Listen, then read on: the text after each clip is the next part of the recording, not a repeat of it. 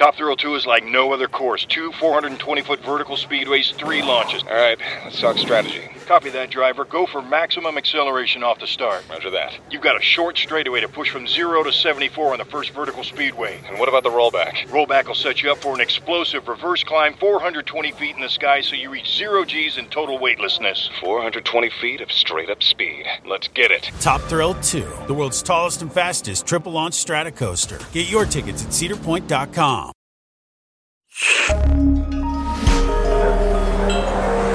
Listener supported, WNYC Studios. Hey, it's Latif from Radiolab. Our goal with each episode is to make you think, how did I live this long and not know that? Radiolab, adventures on the edge of what we think we know. Listen wherever you get podcasts.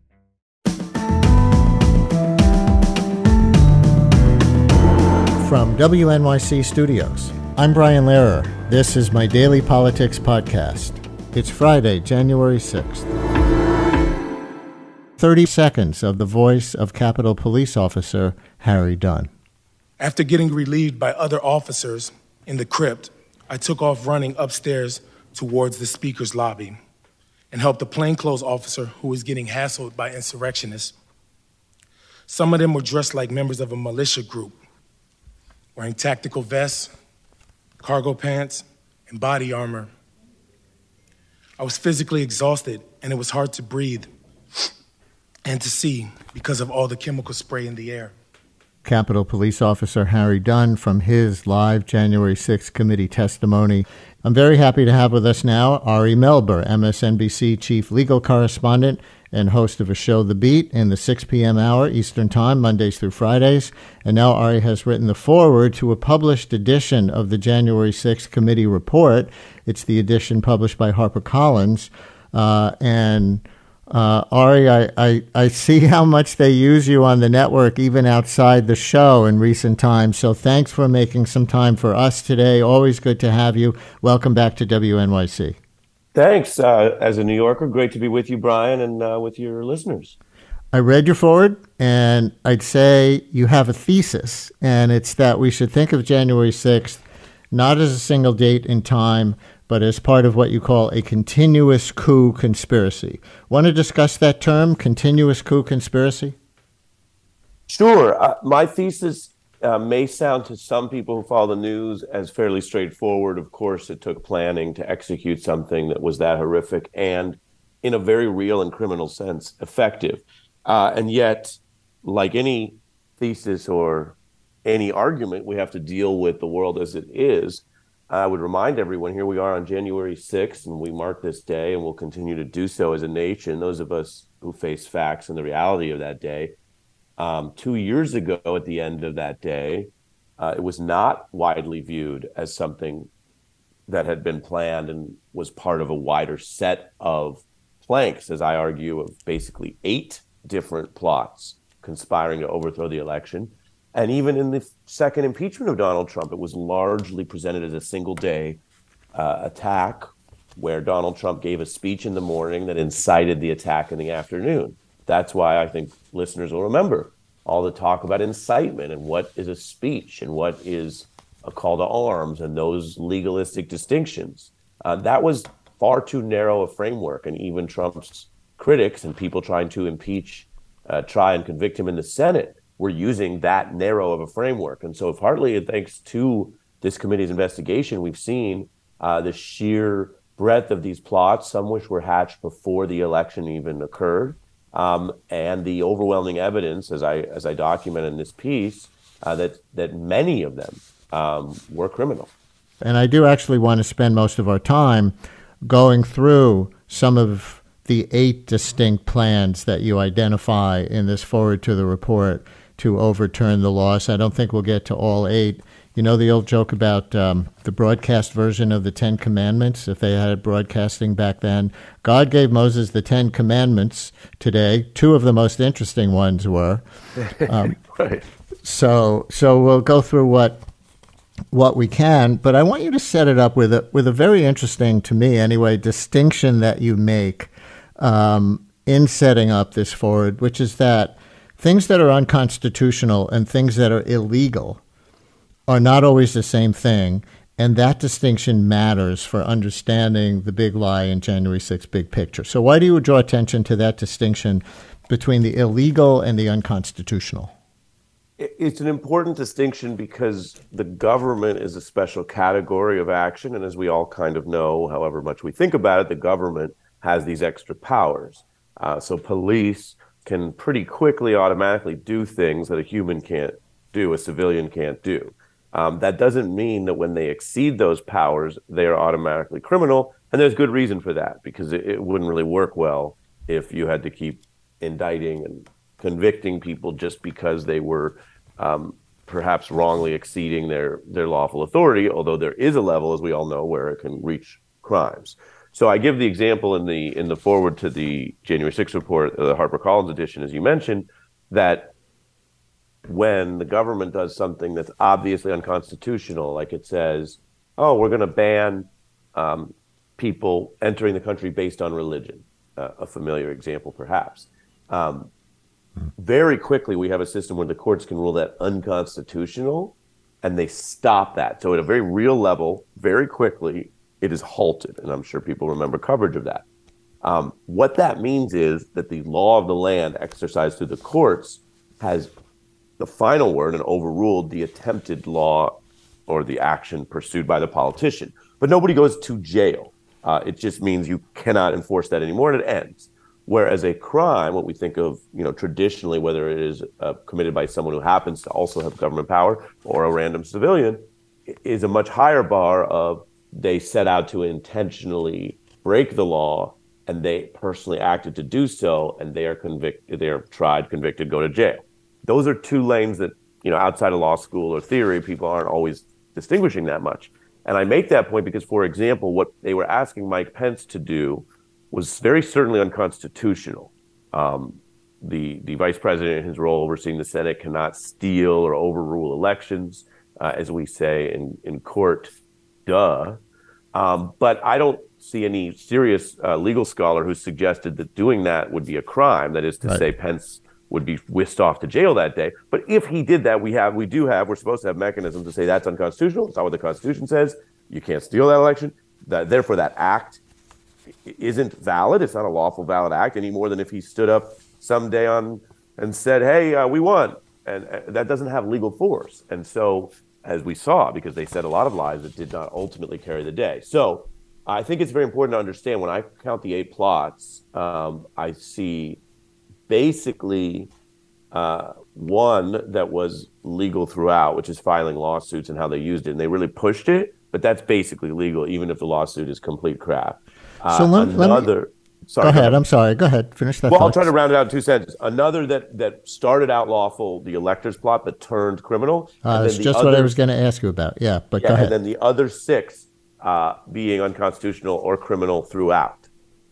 So the fake electors plot is fascinating to me, being on that line between an attempted legal parliamentary maneuver and something that's criminal. And I'll say that your show has taught me a lot about that, because I first thought, well, if they want Trump electors standing by in case the legal process allows them to be seated, that's not a crime.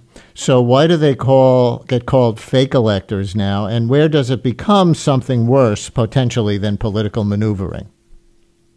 Yeah, it's a great question, Brian. And we do want a wide berth for political advocacy, zealous advocacy, and plenty of, tough politics. I mean, that's not supposed to be, quote unquote, criminalized. I think listeners remember sometimes in certain scandals where people talk about the, quote, criminalization of politics.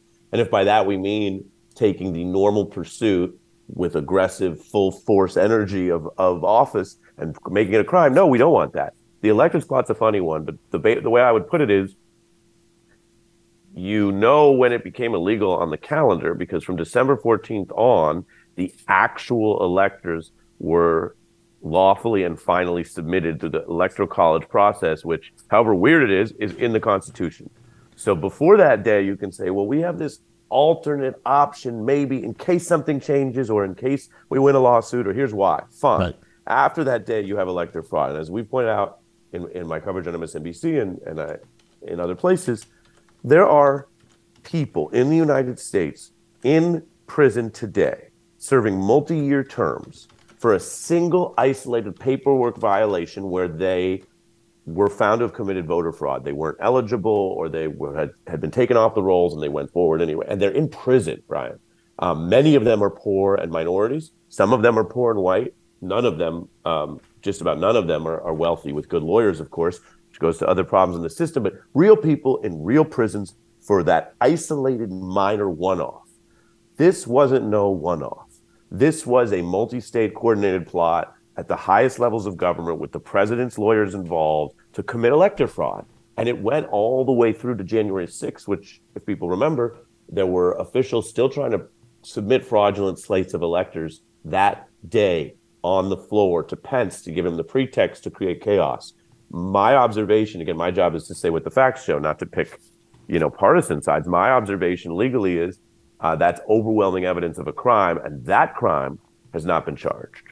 Let me go to what might have been, to my eye, the most disturbing from your list of 8 ways that they tried to overturn the election or consider doing so. And it's what you call in the book the Pentagon, the Pentagon in orange jumpsuits scenario. And now I guess we're moving toward an actual war footing. Part of this is the military seizing voting machines, which they did not ultimately try to do. But what about the Pentagon and orange jumpsuits? Why is that a section of your forward to the January 6th committee report? So this is something that the committee unearthed in more detail than we ever knew, and it's vital for legal reasons that go beyond the story. Basically, Donald Trump was getting increasingly desperate because some of the plots were not working. And so this is one of those 8 plots, although it was ultimately discarded, where the more radical people on Team Coup, so you have, you know, the Team Lawful that doesn't want to go along with the coup, and you have the civil service pushing back. Then you have Team Coup. But even on Team Coup, people like Rudy Giuliani said, well, we can't involve the military. We'll end up in orange jumpsuits. So one night here in December, what you have is basically the more radical members of Team Coup, who were banned from the White House even by Mark Meadows, are snuck in by an aide to Peter Navarro for this late night session to give one more pitch of their plot where they wanted the military to seize voting machines. That is an unlawful order, that is illegal, that is out of bounds. And try to get one of their coup members, Sidney Powell, into a government position. Now, this is something the founders worried about, that yes, you have this independent election, but then you have all this power, and what if you just bring all your election people in to override the power, right? That's why election officials, judges, don't report in to the president in any way. So anyway, they get snuck in by an aide to Peter Navarro. They have this crazy, ridiculous, bananas meeting. Ultimately, they discard this plot, and because Trump is convinced by some of his people, like Giuliani, that this would blow up in their face, that they would end up in jumpsuits, etc. That same night, around 2 a.m. is the first time that Trump publicly summons people to Washington on January 6th.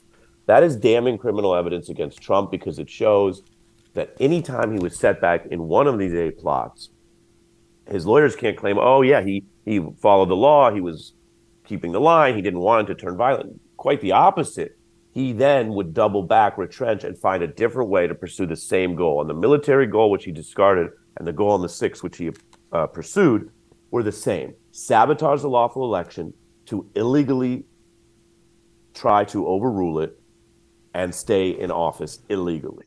And again, these are things that the difficult question over whether you charge a former president, I think, remains. But these are things where the Merrick Garland Justice Department has not charged any of the other individuals, citizens who were in that meeting, or government officials, for any of those roles. They have stuck to only the people who physically stormed the Capitol, the muscle.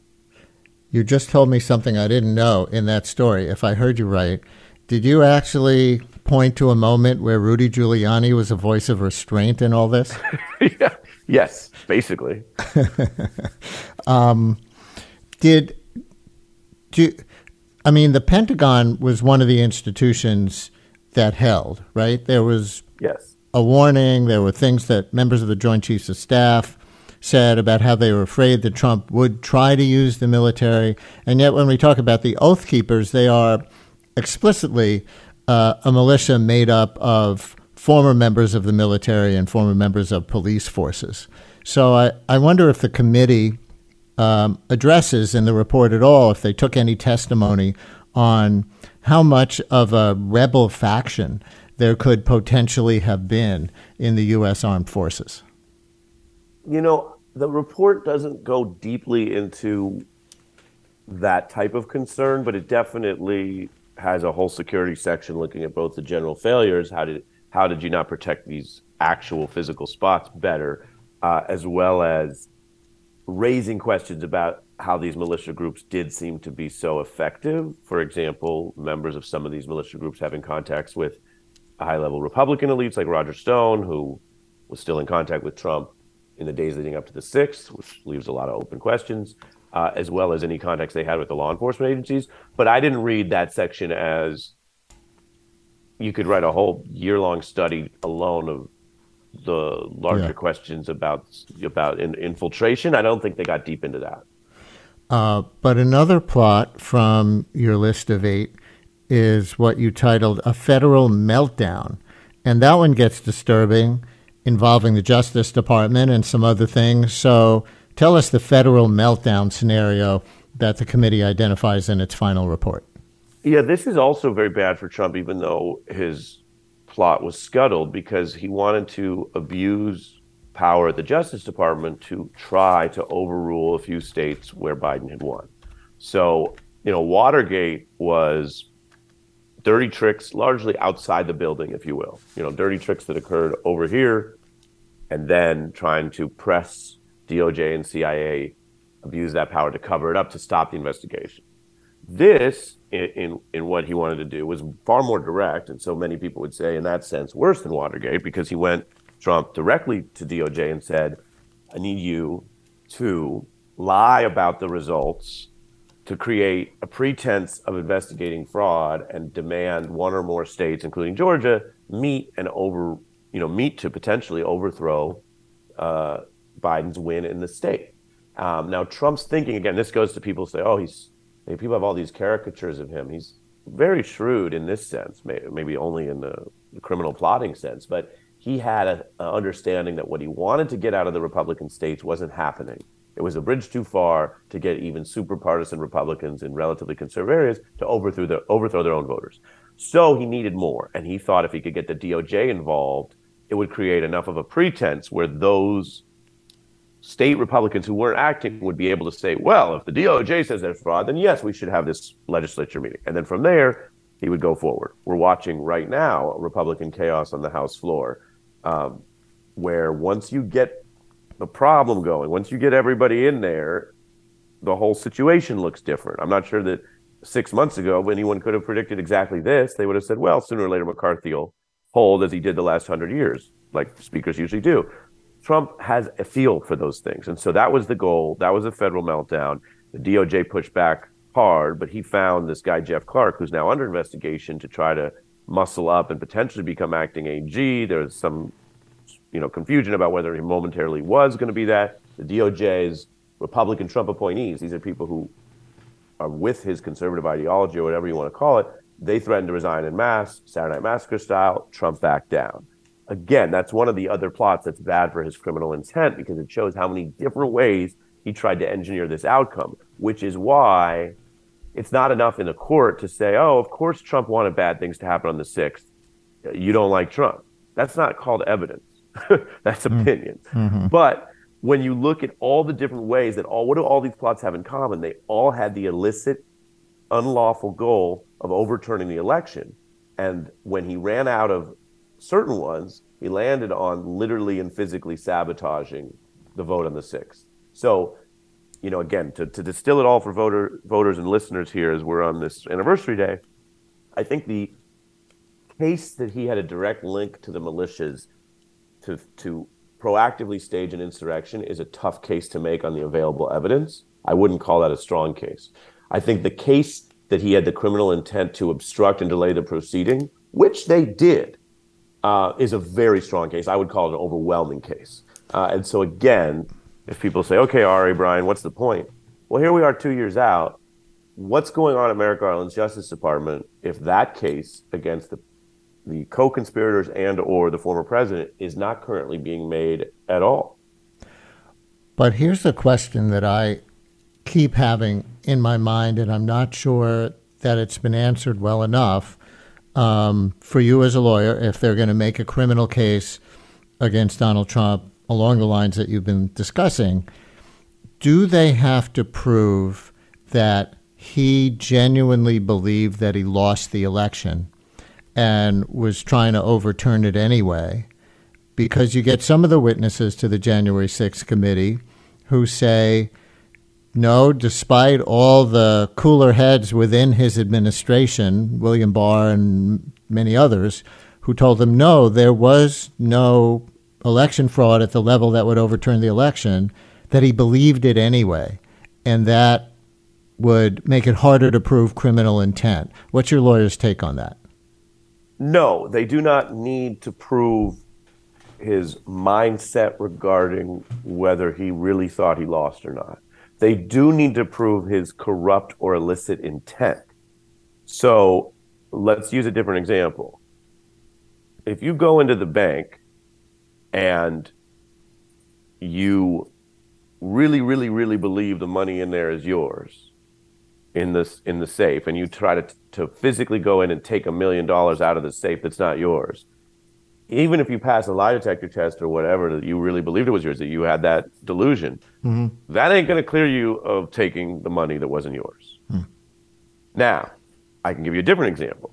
If you were at work and somebody comes in and Brian says, Brian, can you hold this package for me because I have to run out, and someone's coming to pick it up, and you say, sure, you're a nice colleague, and it turns out the package is full of heroin and other contraband, and you had no other corrupt or illicit intent, then legally it would be hard to hit you for that because you didn't have either the corrupt intent or the knowledge of what you were holding, right? So if you think of this as a spectrum, the law, to be fair, cares about the mindset, because in that second example, it would obviously be unfair and very easy to frame people, right, if you did that. So when I say corrupt intent, it doesn't mean legally that he had a full hold on every concept. I mean, plenty of people commit crimes because they, in their mind, think they're doing something that they think is, for example, right, or avenging something or whatever, or they're getting what they want back, or you can have a dispute in your neighborhood and say, you took that, I'm taking this.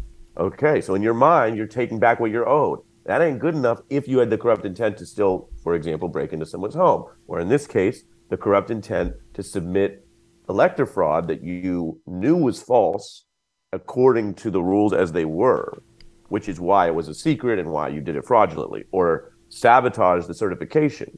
Now, then you're saying there's a second layer. Oh, well, in his mind, sabotage the certification could be justified if he thinks he's the rightful winner. That could be true in his mind and doesn't make the prosecution more difficult. So I say that because these things are a little tricky. I always tell people, like, you know, what's the difference between leaving your oven on and burning down the whole building, which is a tragedy, and going to turn your oven on to burn down a building? That's arson, right? The physicalities are the exact same. It was what is in your mind, and that's why cases go to that. So yes, I think there's been some attention, but probably too much, to whether he believed that. And then the last thing I'll say on this long answer, Brian, is committee does a good job in the report of showing that he told aides, oh, well, we lost, we just have to find a way to spin it. He made directives about troop movements and other real governing activities with the expectation that he was leaving on the 20th, that he evinced a knowledge that he was going and probably had lost. But again, I don't think that's required to prove a case. Ari Melber is chief legal correspondent for MSNBC and hosts The Beat on that station, 6 p.m. Eastern Time on weeknights. Ari, thanks a lot. We really appreciate the time today. Thank you, Brian.